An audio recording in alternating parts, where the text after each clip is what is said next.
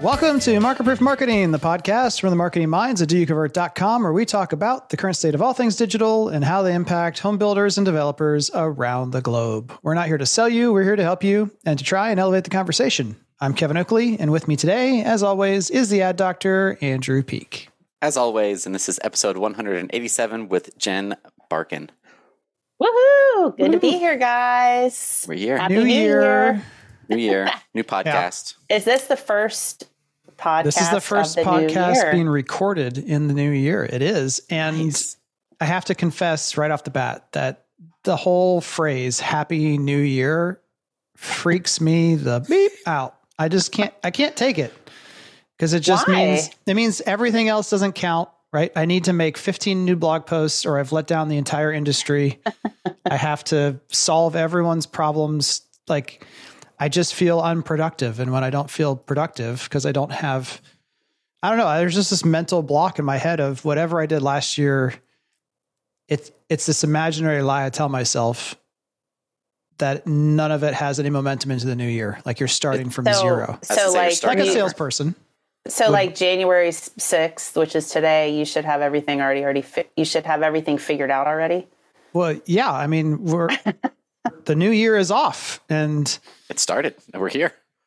yeah, it- it- Hmm. Maybe you have 12 months ahead of you. Maybe that's it. I would say it's a problem, but I also think I think I've talked about this before. I use fear as a internal motivator, and I'm after you reach a certain point of success, there's nothing to fear really. So I I manuf- I've manufactured fear in myself since I was I don't know 20, and my my daughter has it. Apparently, it's a it's a genetic thing because she you know is in tears because she might get a B on a midterm and not have straight A's as a freshman in high school. And I'm like, honey, it doesn't matter. And she's like, it matters. I go, to who? It doesn't matter to me. It doesn't matter to m- your mom. You know, who's it matter to? The school? No, I don't. It's just me. I got to have A's. So I think it's just internal I fear have as a one of motivator. those. I have one of those kids too. Okay. I got one Yeah. too. So Yeah. if you could all just stop wishing me Happy New Year, that'd be great. Happy Jeez. sad here or something. All right, let's let's hop into story time. And Jen, we will let you. First of all, I am glad though to have you on the first podcast of the new year. You're a fan favorite. Oh, thank you so much. I'm excited to share my story time today, which is something really fun. I don't know if you guys remember. I know you guys remember, but I anybody remember. listening remember when I first talked about my husband joining a motorcycle club. That is correct. He, he was a prospect Okay. for six months. It's a long time. Uh, they listen. They made him do all sorts of things. It was like you know fraternity uh, rush uh, or whatever hazing kind of uh, situation. And over the the holiday break, he and my dad, who was seventy five years old, were patched in officially to this motorcycle club. They got their road names. nice. Does anybody want to know what their road names oh, are? of course. I mean, come on. I need to Google some road names so I have a good guess. Yes. So his road name is High Top. Okay. Because his shoes. My guess. Yes, he's a sneakerhead. He, yes. he is. You can buy Like another house with the how much shoes he has, like right? yeah, like a legit sneakerhead. And my dad is True Grit. So oh, High like Top and. That's a True one. Grit. Yes. So, you know, it was really cool because, you know, I'm thinking about like how hard that they worked at this and that, you know, they how much they appreciate it because of the hard work that they they put into this. I mean, seriously, six months of being the yeah. low They had man. to rob a liquor store, um, Basically. participate in a shooting, or or right? I mean, basically. this is a motorcycle gang we're talking about They're on.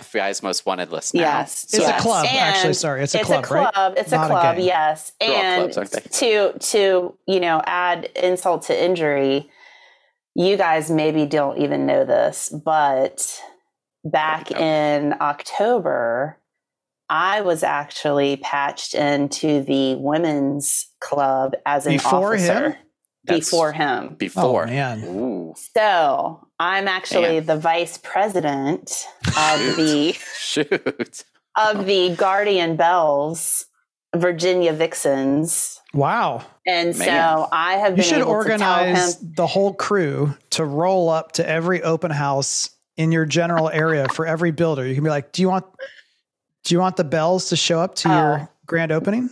We'll. Exactly. It's Yes. pants. Or they we- can pay they can pay you protection money to not come. Yes, I. I have an official cut. you know, that's that's what the vest is called. And you guys want to know what my road name is? Hold on, wait. I, feel- do, but is that where the phrase "I like your cut G" comes from? Have you guys heard this term before? think I haven't heard. I Yeah, well, hair. the kids say the heard kids these days call do they they say I like your cut G, and then they slam you on the back of the neck. But Oh. maybe have- that no, I have no originated from motorcycle clubs. Who knows? I don't know, but Okay, so my your- your road name my is- road name is. Hold on, don't say it. Don't, hold on, hold on. We need it. We need a drum roll. So appropriate. Buzzkill. oh There you no! go. Ah, What? and that's why you're in charge of things because it sounds like Exactly. you- well, listen. keep them in line. my my nickname is is Buzzy. Okay, Right. so it it it came from that. But And one that comes day, from too much coffee, or where does that where does that come from? No, I, you know, I don't even know what that comes from, but that's what we call each other. That's kind of like our our honey or our babe. Oh, okay. You know that we call each other. Yeah. And Gotcha. so one day I was I was you know getting on his case about something, and he said, "You're more like a buzzkill today than you are a buzzy." And so now my Man. road name is Buzzkill. He slept on the couch that time. Online salespeople, listen, you know, Buzzkill might come out sometimes. Be ready. Ooh, Uh, Buzzkill or You're, you're gonna have Which to work on get? the. You're gonna have to. You're gonna have to Oh, amp Lord. up the origin story there, Jen, and say that you were called Buzzkill because you frequently kill people while on the road, buzzing by. Right. So That's- you Yes, better this shape up, online seems good. salespeople, or she's Buzzkill's Oh, coming man. for you. Right. You can't just be like. that's what I'm saying. Buzzkill is that's right. Buzzkill is coming after you, man. Just just be ready. So yeah, that's that's my exciting story time today. Lots of fun stuff happening over here in motorcycle land. I love it. I love it. Motorcycle land. You know, I used to ride motorcycles back in college. I know. I, and then I moved out here about you. and seen now, so our area is very dense, not the safest place to ride. I won't go into the details. You already know things like this. yeah. But like down here, not a good idea. Like not not fun. And we're we're so it's like stoplight, stoplight, stoplight. It's not fun. But college was great. It was like four years. Yeah.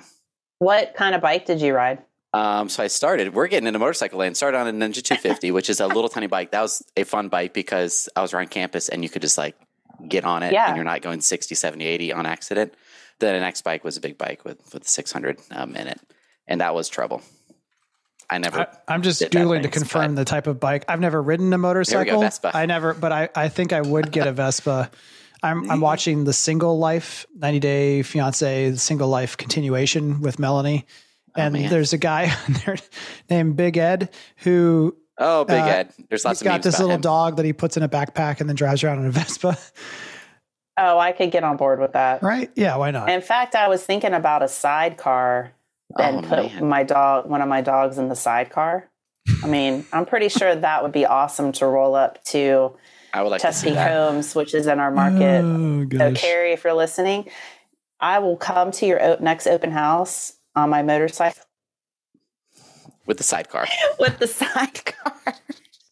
I love it. Oh, All right, man. Andrew, what do you got for fun us? Yeah, I have, I have a quick one. So it's sort of about Lindsay, my wife, but not really. It's just I've, I'm realizing more and more who you surround yourself with. And this is so cliche. It's like some stupid meme on Instagram that you're like, that I would roll my eyes at and be like, get this out of here. But like who you're around and who you take influence from, whether you intentionally do it or not. Like I've never realized, except when Lindsay started. She so she started training, working out, and all that sort of thing if you get started with that in the wrong group, like success or failure, like very quickly can come either direction. So fortunately, she's with the right group of people. It's all positive, all these sorts of things. Tying that to like what we do professionally, it's the same type of thing I'm seeing more and more. It's just, it, I saw it years ago, but it's just more apparent now that I'm older and wiser, or I think I am. I'm probably not. That I'm like, oh, if you're with the wrong crowd or getting the wrong advice, or you believe this, and so you surround yourself with people that believe that, you're not challenging each other's thoughts and ideas yeah, that could be. You could be like stuck in a career rut or education rut, experience rut, and not even know it. And then four years later, five years later, whatever years later, two months later, I don't know. You're like, oh, I haven't learned anything. Right. I'm not better. I- Oh, Andrew, this is whatever so. it may be. It's just like I'm like, So oh, I'm an adult now. I finally get it. I could pass this on to my kids and see like, oh, you, you're not to be friends with that person. I guess Oh, that's so part of the The circle. explanation. One of my favorite things is when someone will be on a call or maybe even doing a presentation somewhere and they will state something as what they feel like is clearly objective fact that everyone must know and believe. And I'm like, like a dog confused turning its head. I'm like, that's actually not at all what we see on a daily basis uh, as being Yes. true or correct. But they they've only been in that that other world with that other group of people where they all repeat the same Mhm. mis- misconception over and over again where they're just like of course you all think billboards are the best idea ever right Yeah. Or like Facebook Right. ads, like, hey, we don't like Facebook ads. And then you talk to like two, three, four other people that don't like Facebook ads or they had a negative experience with it, even though maybe they didn't do it correctly or they had a very little budget, whatever it may be. And all of a sudden they're like, well, my, my thoughts are correct because I talked to five people and they had the same experience. It's like, well, are, are those people just and, in their opinion with it being working or not working? Um, yeah, it's just got to go deeper. my story time is about shaming bad marketing and i Love it. sometimes i people people get annoyed that i call people out but sorry these are i'm, I'm following ivy Zelman's advice if they're public companies i can shame them so There you go. uh, we're going to start with sony And you love Sony camera. I So, love like, I love Sony. I, so, so we we had a new house. I buy a new TV for the basement. It's a it's a large, expensive television. Uh, I I didn't want to be responsible for it, so I paid the absorbent charge to have them deliver and hang it on the wall. I mean, I can hang it. I may not be buzzkill worthy or you know MC worthy, but I, I can hang a TV. I've done it many times. I just didn't. The price of it, I was like, I don't want anything to do with this.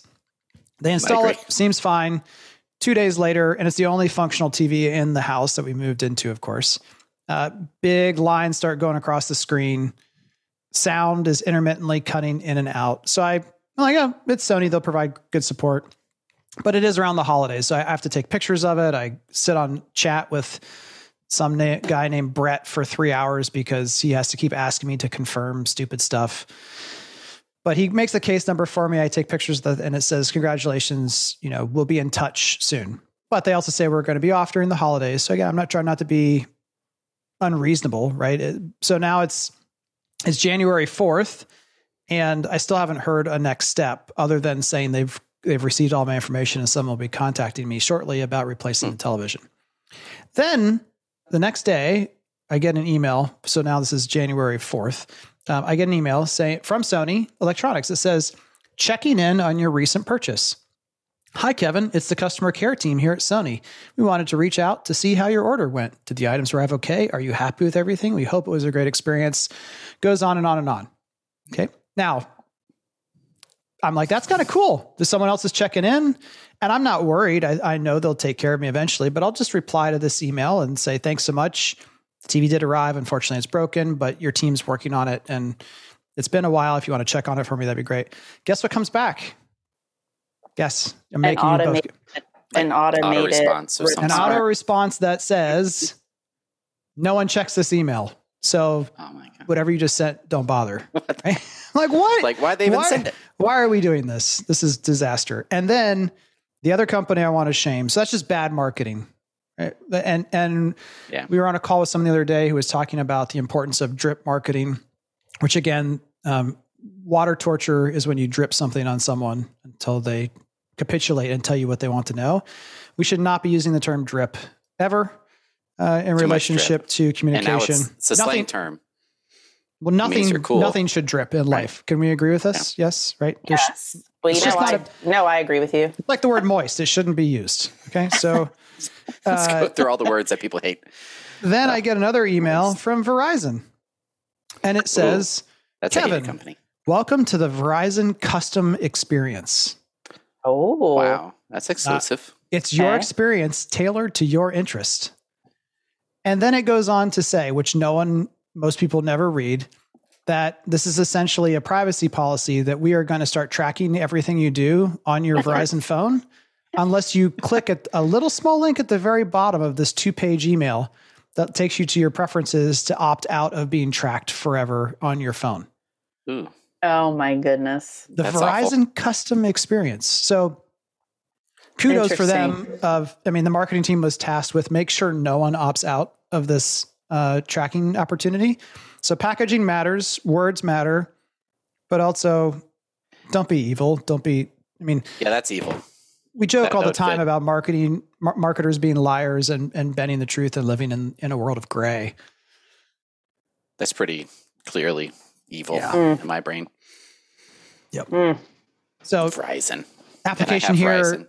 please don't include an automated email saying just checking in, see how things are going uh, after your appointment or after your purchase or after your closing, and then have it be go to an unmonitored email address if you're a builder. And that is that is tip number one. I know I promised that I'd give this, but the number one thing that I think builders could do to improve customer experience is simply calling the next day or within the next two days. And yes, Mhm. you might get a list, but I, I can't tell you. I mean, we've built three homes. You'll get the list anyways, right? So I'm always like that weird, like you're gonna get it anyways. I think I say that off the. It's gonna happen anyways. Like you'll get that list anyways. Just Right. if you ask for it, it it's kind of so more, it's this more positive. particular builder, again, I'm I'm working with them. Uh, Do you convert is working with them. I've known them for many years. They're a high high end builder. They don't do a, a, a ton of homes a year, and so and and the, uh, again, I'm very thankful they let us get in so we wouldn't be homeless. But third time through, you think my wife and I would get this. You still inherently, and her more than I, get that feeling the moment you move in and you start finding things that are wrong. This completely irrational feeling of, oh crap, they're not going to want to deal with that, or that's not going to get covered. And how easy would it be for someone just to call the next day when you've only found the first five things that you're concerned is incorrect or wrong or needs to be addressed?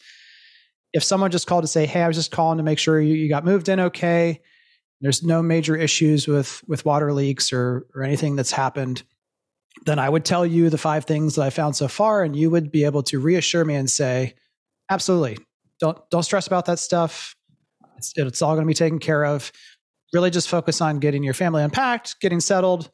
And we've got you know plenty of time, and, and kind of reiterate the process again, and just reassure them that you don't have to have any of that heightened stress or anxiety around it. So get rid of the automation, make one extra phone call, and improve your customer experience. Well, I just want to say that anytime we do something like that, that is relatively pretty easy for builders to do, and and you know even just following up from salespeople on different things like that, it makes a huge impact. Mhm. Really easy, makes a huge impact, and I mean that's that's the kind of stuff that takes it that takes it to an exceptional type of experience versus just okay. Right. Versus, and again, I, I I know way more of this backstory, and I'm not going to go through it all in the show. Versus not hearing anything from anyone for a week and a Right. half, and then my wife in particular being like, "Did they forget about us? Do we have to complain to somebody, or is this?" And I'm like, "No, Right. it's the holidays. Just relax." My wife It's would all be the good." same Yeah. way. hmm Yeah. Was the same way when we moved in. Yeah. Yep. Understandable. All right, moving on to the news. And out of order because we got to make sure we talk about it because it's going relatively quickly. We just released tickets yesterday uh, for the Yes. Online Sales Academy. We have four tickets sold already, and I th- Yes. In so it- person. it is in person, which means again, Yes. people like to talk about Awesomeness. limited quantities of virtual events, which is true. I mean, we we we have limits on virtual to keep things small, but in person, you can't squeeze in that extra like body. Like there is a physical limit to the type of space that that we've Yes. reserved for these things, and so once it's gone, it's it's gone. And we're we're going a little bit like out of the box on this one too. Um, so Nice. grab your urban cowboy vibes because it's going to be hosted at Gilley's Which looks like a super cool venue. Dallas, I Texas. it. Yeah. super fun venue in Dallas, Texas. So we're we're not going to be in the traditional, you know, hotel meeting room. Okay, this is going to be something a little more fun. Yeah, think um, think of Um, a tech te- te- a TED Talk stage that's hip. Yeah. Yes. Mm-hmm. So, you know, listen, this this group is so special because these are these are peers that you're going to have for the rest of your time in the new home industry and beyond. Um, like Kevin said, we keep it super small. This is for online sales specialists that are new to the role, or maybe this is a new program for your builder. Um, those are going to be benefit from this academy the most. So, My favorite thing on this page, it hits me every time I see it, is collectively between Mike and Jen and Jesse, over 700 online sales specialists have been trained by Do You Convert, yes, including over 20 award winning uh, folks from NHB and the Nationals, but over 700. That is a, yeah, You've seen it all. Like there's Oh. nothing new at this point. yeah, yeah, yeah, they, Yeah. will, they, will, they will help guide you for sure.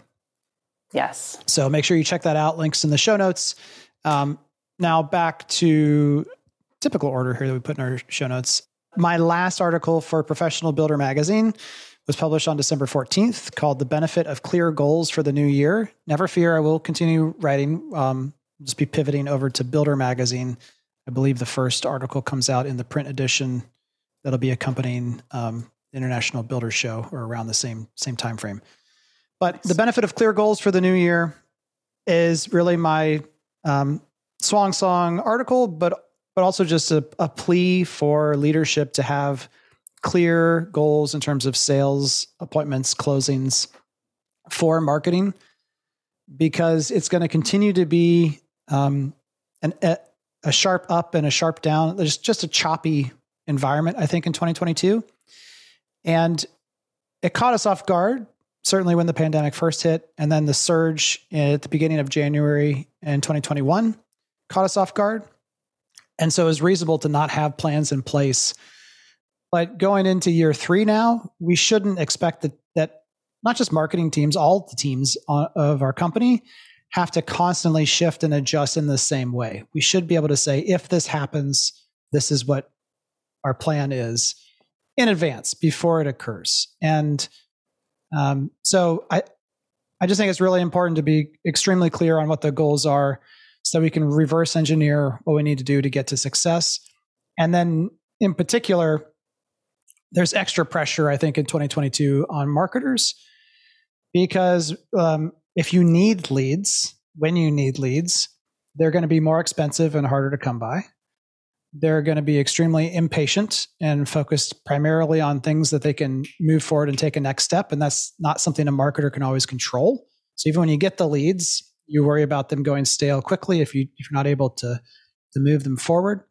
And and those two things together are going to make it really tough. And then kind of the last thing I'll let you guys make any comments you have is I try to use the analogy of surfing and and the wave. You know, I, I talked about the path of 2020 and 2021 being what I call the ride, like a roller coaster ride. But another analogy that that Andrew and I use all the time is surfing. When the market's strong, you catch the wave and you ride the momentum.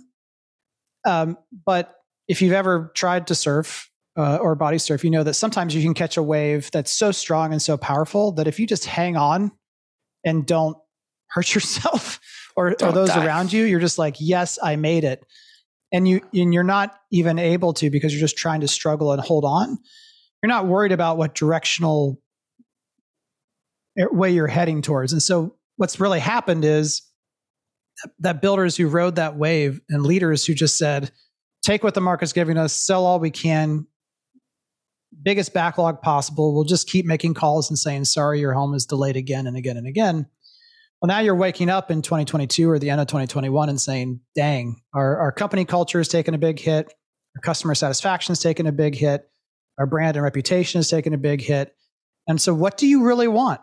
And anytime you're in a good market condition, you have to be very clear about directionally where you want your company to be going and what you want to be known for and stand for. So, just a, a reminder to, to take all that into account as we go into a new year.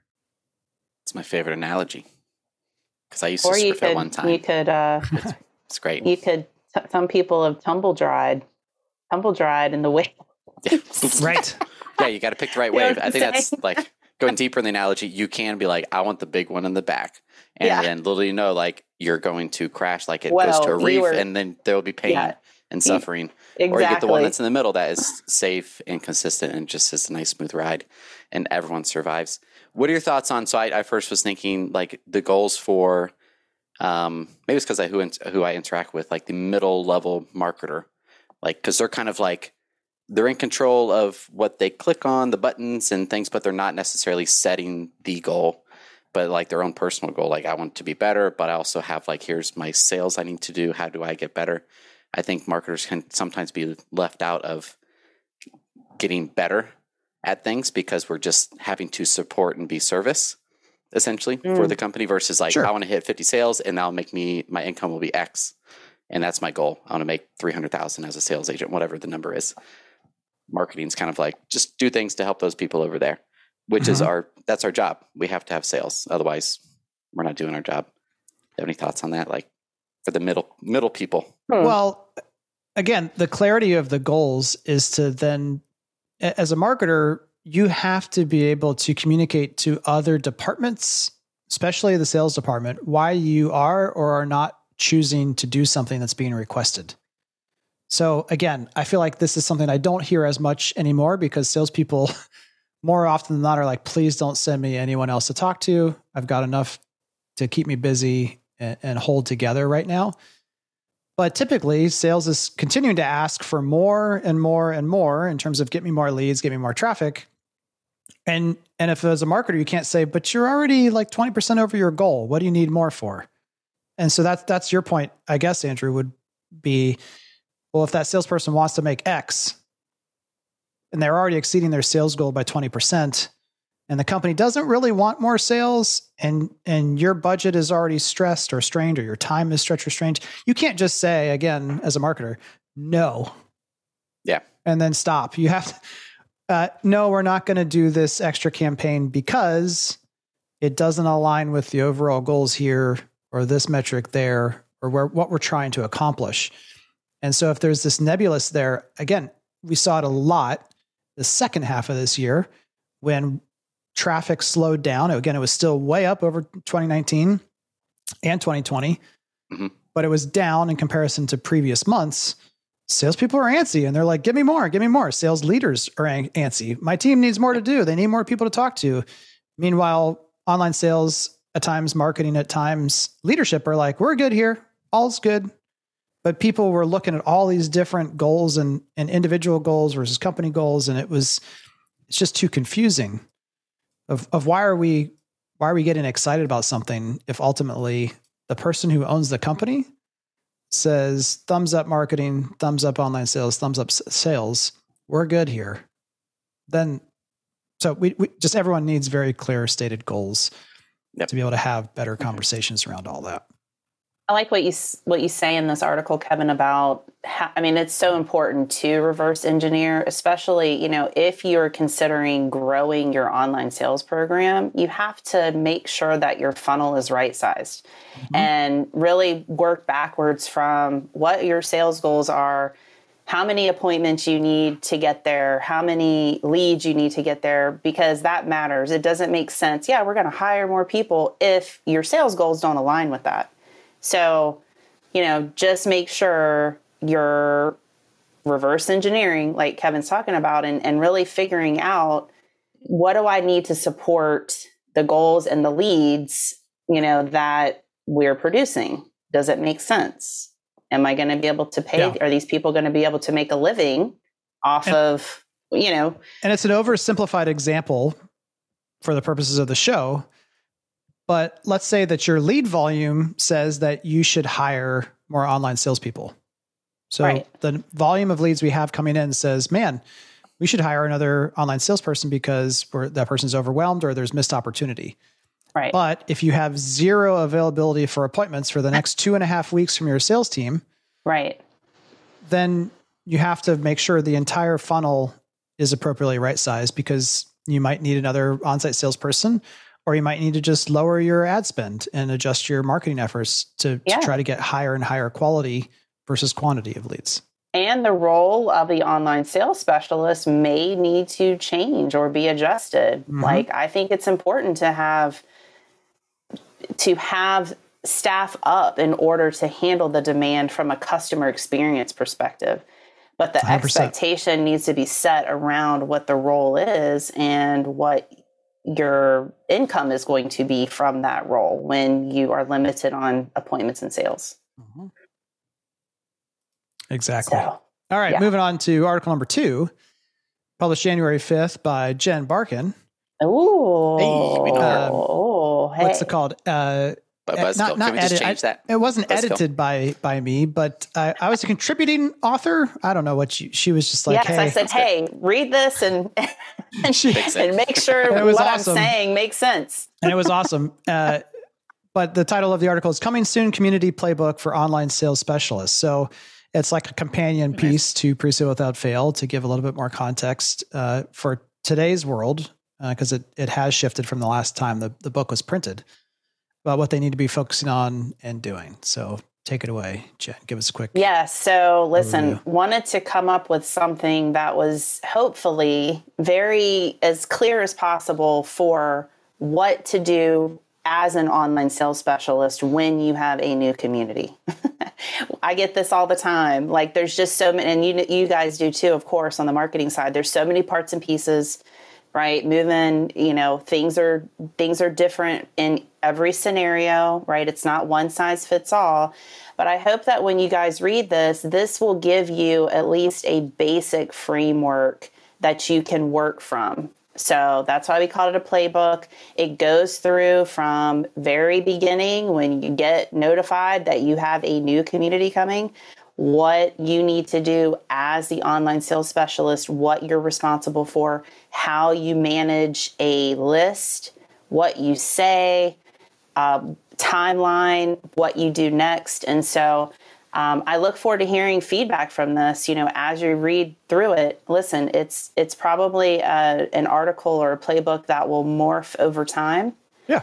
Um, you know, It just already like has. It already fail. has a yeah. choose your own adventure portion of are, are you going to do an event or not? We just had our Right. final bonus call with the Market Proof Academy folks uh, from the winter class, and one of the questions I asked was how many of you did uh, virtual or hybrid events around community launches last year, and fewer hands went up than you would think because a lot of people uh, just said. "Hmm, we didn't really need to do anything. Like we had so many, so much interest, so many Yeah, people on the list. We just said, okay, start selling, and that was it. So you're even kind of talking about uh, Yeah. the two directions that could go of if you're having a preview event or Mhm. you're just going directly to sale. Right. So yeah, it's it's um it's not overly lengthy, but it's definitely in depth and has some meat to it in terms of things that you can and should be doing that are very tactical things you can take away. One of one of the big Yeah. takeaways, and, and we'll move on, is I just want everybody to understand that if you can, as much as possible, have conversations earlier in the process than just putting somebody on a list and not touching it, and then having hope as your strategy for e-blasting. Hey, we're open, or hey, I can set an appointment now when you haven't talked to anybody. If you can get away from that as much as possible and connect early, scrub early, scrub along the way, keep keep interacting with these folks so that you have a better grasp on what is real and what is not come time for appointments. I like what you Um, said, um, Kevin, earlier on the call was we don't need to manufacture as much urgency because it's already there relative to say Yeah. 2018, 2019 and, and Mhm. prior to that time. So it's more just like just highlighting what Jen said. It's it's more that versus create this FOMO and urgency effect Right. Um, because people are already like desperate. Like I, I watched the market down here where I'm at, just like all right, what'll be our next move up house?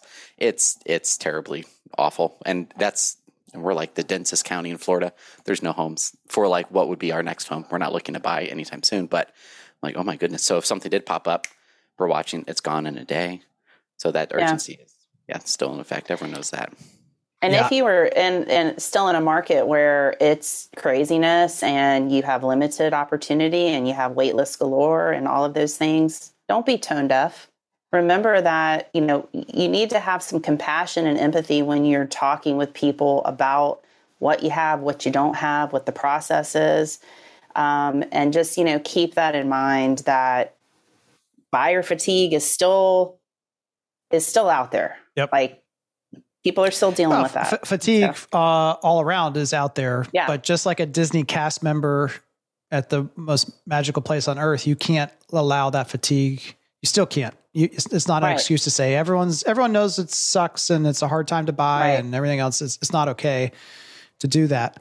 Um, the other thing I would say too is if for some reason you say, okay, I agree with what you are all saying that we need to interact with our customers sooner to to learn more about them than we typically would have done in a VIP launch process. Is there anything else we can do because my online team is is just we're too far behind the eight ball? And the other recommendation I would I would do is more surveys more Yes. frequently.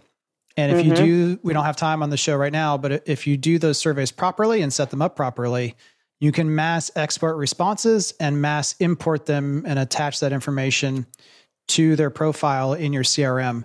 Yes, you can you also use Lasso's self-serve registrant update and other CRMs have something similar.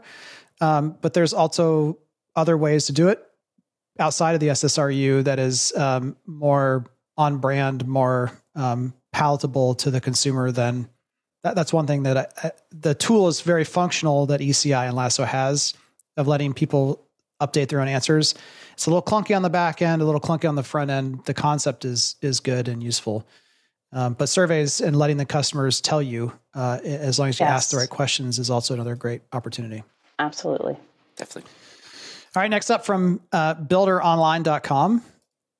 Two industry experts forecast their predictions for 2022. Zonda's chief economist and NAHB's assistant vice president of forecasting and analysis weigh in on the economy, homebuyers, supply, and prices. So, first up, we'll just hit a couple of these, but will there be a recession in 2022? They both say no. Now, this article is dated December 7th of 2021. I would be curious if we ask them again what their thought is, and then I'll shut up for a second. But the Fed and the rise, I mean, I was shocked today. We were on a call and I Googled 30 year fixed rate for Columbus, Ohio for a $300,000 home, 20% down. Interest rate was 3.7%. It's gone up. It's going up. And remember, uh, Ivy has been talking, Ivy Zelman has been talking about once we get to 4%, there's a whole bunch of people who will say, oh, I kind of like that home, but I've got 3% on my current home. And the price appreciation plus the interest rate means affordability. I don't love it that much. And I can't give up the, the rate I have now and That's trade right. that in on top of the, the additional price of the house. So we're walking a tight line. A lot of people also believe that interest rates can't get very high because then the US would default on its debt and cause other issues. And so it's all just a head fake. But I think um, I would have agreed in December that recession not likely at all in 2022. I think we have to say it's probably more like a 25 to 30% likelihood of of some form of recession for at least some part of the year. And it might be extremely short and and not ultimately very painful, but um, it's out there. So is inflation going to get worse? Yes and no, says Wolf. Um, yes, for a little while. So everyone kind of says yes, inflation is coming. It all it's it's going to continue to to happen. Uh, interest rates above three and a half. This goes back to what we were talking about. Um, one says no, and one says yes.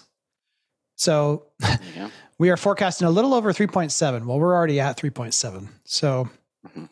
I, I think, I guess they're saying by the end of 2022. So do they come back down later in the year? Who knows? I don't know. Any, anything else from this particular article that you guys? Um, That was my only thought is tying in what rentals are and connected with all this. So you either rent or Yeah. you buy. I know my market where I'm at, rentals are insane. And it still makes buying with the higher interest rate, even at four, four point whatever, make if you have the cash for down payment, still a better option for where I'm at.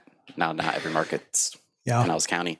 So, or Tampa, Tampa Bay would be more accurate. People know that area name.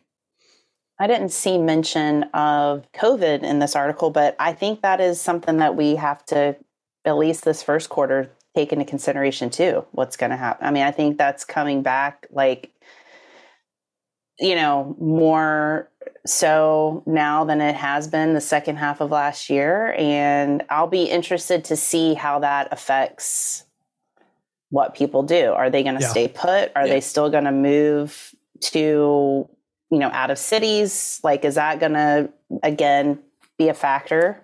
Yeah, you mean like restrictions influencing Yeah. people moving? Because Yeah, I know, like, like, are we gonna- Florida's Florida. We're Right. seeing so our our personal impact with like you'll go. We have Starbucks at every corner where I'm at, and you're like, oh, that one's closed for the day, just like a handwritten note, and it's Right. likely most of the the um the uh, the people scheduled like there's too many people that have COVID and they're out for the the week Right. whatever timeline it is. Um, the on the prices section of this article is really interesting. Will we see double digit price growth for the next year? No and no. Um, although some forecasters calling for a ten to twelve percent I price growth. this one also is kind of shocking how fast things can change. But mid December and late December, and now NAHB has published other things saying that a fifteen to twenty thousand dollar impact just from lumber price increases again for builders. And we have multiple builders that we've talked to on our calls just this past week who are like, we were taking prices up again, another fifteen, twenty thousand dollars. If you do the math, again, that means like new home prices are already up for those builders by four percent in the first six days of the new year. So I think whether the price goes up because of appreciation or just cost. It's all going up. And then, and then the last one I thought was interesting was, will we see a 40 year mortgage in the next five years? Oh, I saw that one too. Yeah. Uh, again, yes, I don't believe they'll be, end up being mainstream. Uh, and then no, Freddie Mac and Fannie Mae are unlikely to get on board with this idea. They're already on board with the idea for restructuring loans that are already near default. So they're letting people refinance essentially um, who are who are struggling to 40 year mortgages. And I I promise you, if if for some reason the mortgage industry really struggles for more than 60 days, they're going to come up with a way to sell mortgages, and it's gonna, and that that'll be on the table again. Yeah. All right. Next up, the really last article for today is from CNBC.com. And there's some internal controversy with Do You Convert folks, I think, on how this article read, reads. But why all your coworkers who quit are about to come back as boomerang employees is the headline. Your workplace might have have a few more familiar faces as the continued great resignation wave gives rise to the boomerang employee, a former worker who returns to the company after some time away. So, what do we think? Are boomerangs likely to be a a big deal, or is this just hype over? You know, this person needed to write something for the day, and and that's I it. hype. I, I think it's hype. I don't think it's. I like don't this one. This thing. is this is my hype. I'm like, this is a pile of garbage. Um, a boomerang employee might also be in the pos- position to no- negotiate a higher pay or promotion. After all, a top reason why people change jobs is in order to secu- secure higher pay, and going back to an old job provides the same opportunity to ask for more. Psych. Does that seem like insane to say? Like, You're I quit. capping. You're What's that? capping, I Andrew. quit this thing and to come back like I actually want twice as much to come back. I know you guys loved me the first time you let me go, or I've let myself go. you didn't beg me to stay. Yeah. No, I feel like that's no. maybe I'm being mean. It seems crazy. Unless you are like a unicorn, but in that you're in control anyways of where you are. Yeah. And it's not you're like the one percent of the one percent of the So, one so let's just let's just put it this way: Would you guys agree or disagree that 2020 and 2021? I'm not talking about from a compensation perspective or how many homes were sold, but do you believe it was a tough period of time mentally, physically, emotionally for people to get through, kind of regardless of where they were, who, who they worked for, where they lived physically? Like it was in Yes. comparison. Yeah. Yeah. yes, and then absolutely. the influence based on where you live, I think, is big, Yeah. and how you handle.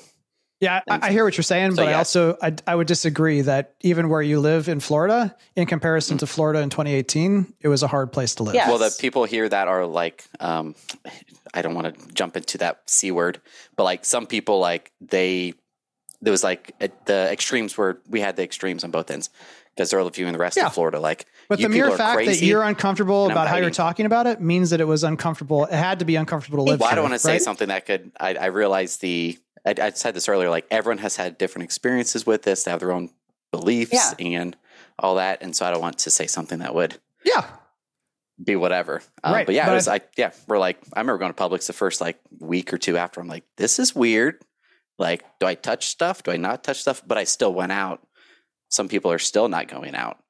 To me, Listen, which is crazy. everybody, no matter where you are, where you worked, had some sort of additional mental stressful. strain.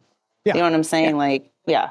Yeah. It, so, so I'm, I'm just going with the Band of Brothers kind of line here is if you're going through any type of additional stressful experience and someone smiles at you and says, see ya, enjoy that. I'm going to go to, I'm going to move to Florida and, and hmm. screw you all in Virginia. I'm out. And then they boomerang and come back and say, but Jen, I'm, I'm back. come Just give me a 30% raise. And you're like, uh, forget you. No. Right? You Yeah. left me in the foxhole to die by myself. Yes. I, I Yeah. don't Yeah. want you back. Yeah. Yeah. I think how that's feel. how- and you went to go make more money, and now you want to come back here for what? Like, stay at your place where you're at. Yeah, no, I, It's again, for the purposes of example, I'm I'm saying it in an extreme way, but I think generally speaking, sure, I, I've I've had people leave uh, at builders that I've worked with uh, or for and, and run, and I've had people come back as boomerang employees, and and someone in our team actually, uh, Julie said at Ideal, it's pretty common for salespeople to leave, think the grass is greener, come back, and be fantastic salespeople in the organization and stay there until they retired. Or you know, it was, and that was very common for for sales Mhm. um, or different positions. So it's not a never thing, but I think in purposes of the article saying this is going to be a big trend, and companies are going to just be ecstatic for you to come back and and ask. yeah, if, they're saying hire an old employee over a new one. Eh, I, I think know. the theories make sense. Like, if you knew a great employee and and they left, and it was a positive, like it Well, wasn't again, a negative thing. that, that's that's where I think the term but like that's different than like. did you leave on money. good terms is what you're saying, Andrew. And Did you leave on good terms or circumstance? exactly. Like, hey, my spouse, whoever got a job, we have to move. Now we're moving back. I will love the opportunity to work here again. Yeah. And it's anecdotal, but most of the stories that we heard of people who left home building organizations over the last year and a half, it was no notice was given. Yeah. Uh, It wasn't a good four-day notice was. right, Yeah. that- that's what I'm. That's where I'm going. Jen is like I haven't heard of too many. Oh, we totally understood, and they were fantastic working with us through this situation. Is like, Mm. no. see ya, we're gone. Yeah. Oh, you didn't know we Yeah. moved to London or wherever? You know, it's just like Yeah. No. we're in Madagascar. There's no internet. I don't know if there's internet over there, but All right, something. last up from Oh, man. nahbnow.com, Get FHFA to impose hefty upfront, upfront fees on second home purchases. So, hmm. in a move strongly opposed by NAHB, the Federal Housing Finance Agency today announced increases for upfront fees that Fannie Mae and Freddie Mac will charge for second home mortgage loans and certain high balance mortgage loans that exceed standard conforming loan limits. These fees will significantly increase the purchase cost of a second home and some homes in high cost areas. So the idea here is we don't want people buying multiple homes. We want to make sure that homes are affordable or the risk associated with having multiple homes, making sure that they're getting fees to, to help cover those risks. At, at the end of the day, it's it's hard to know the true impact. They're saying um, under the plan announced today, the buyer of a second home with a $300,000 loan amount and loan to value ratio of 65% would pay an additional fee of $4,875 if their mortgage is acquired by Fannie Mae or Freddie Mac. So, first of all, how many second homes purchased are Fannie Mae or Freddie Mac versus I don't know. I would and guess and v- I don't know. little. And if you already I no have the means to have a second home, is a forty eight hundred dollar fee going to turn you off? So probably not, probably not. but it's still yeah, boo. I feel like it's like a little toddler just grabbing things in the refrigerator from people's pockets. Of like, oh, we could add this fee Right. just because. What else So are not- they going to do? I'm not sure it's terrible, but at the same time, I do agree with NAHB's take, which is with a nation in the midst of a housing affordability crisis and many more workers electing to telework, this is exactly the wrong time for federal regulators to be raising fees on home ownership and second homes. Again, I don't feel sorry for anyone really who has a second home. And maybe that's their intent. Like they want people, less people purchasing a second home. So people who do are not purchasing. It just seems very cannot purchase a home. European. Like, But just say that. Yes. Steve Clark says it's horrendous. Holy smokes. Yeah. I still don't like it. Um, it's just, well, it's, it's, it's along with like just fees that the government could do because you have to do that. I- I'm trying to sell my rental property right now. So Oh, has this gone hi. into effect yet? Uh, no, no, not yet. Do you Somebody come buy to- my rental property before. Uh, There you go. so, so now Let's inquiring minds want to know, podcast. Jen, why, why do you want to sell the rental property instead of just continuing to rent it? She wants that cash. You don't- I'm you don't have over to it. say if you don't I'm want to. it. I'm just over it. Honestly, I just Yeah. you know don't really want to deal with the property management of it anymore. It's mm-hmm. a hundred year old house, Really? and Interesting. and you know I just I'm trying to simplify. Can what I mean? can someone from the motorcycle club just set fire to it and collect insurance? Is that is that they do that? Should we not? We can't, we can't broadcast that part. I mean, it is 100 years old after all. I'm sure the wiring, there I could mean, be something. Hey everyone, Jen Yeah. just made some signal to me that I think means that I'm the next buzzkill uh, Buzzkill ca- 2. casualty. Squared. Oh, man.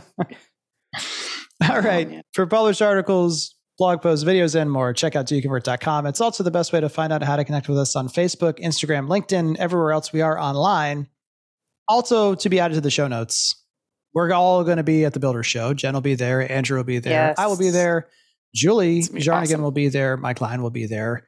Sessions galore. Jesse will got be there too. Jesse will be will there. be there. Sales Central, educational sessions, early master session things with the last for multiple hours. So be on the lookout for a blog post detailing all that, or just check out doconvert.com slash events. More details we'll see you at the show. And if you listen to the podcast and you are a builder and you're a member of the Market Proof Marketing Facebook group, just be on the lookout for something related to pancakes in that group about a week and a half before the show. So you can schedule accordingly. Ooh. Sounds good. Ooh, Teaser. sneaky. All right, guys. Exclusive. We'll see you next week. Hey, ya. guys.